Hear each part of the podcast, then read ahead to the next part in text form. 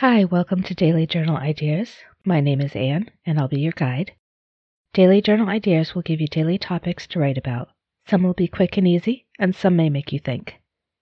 Today's Daily Journal idea is make a list of all the things that you are angry about. Write them all down. Get them out. I hate that somebody did this to me. I hate that. I hate this. Get it all out. It's your way of venting. And even, maybe even put this on a separate piece of paper, not in your regular journal. Do it separately. And then afterwards, when you're all done, light it on fire. Let it all go. You've written it out, you've gotten your feelings out.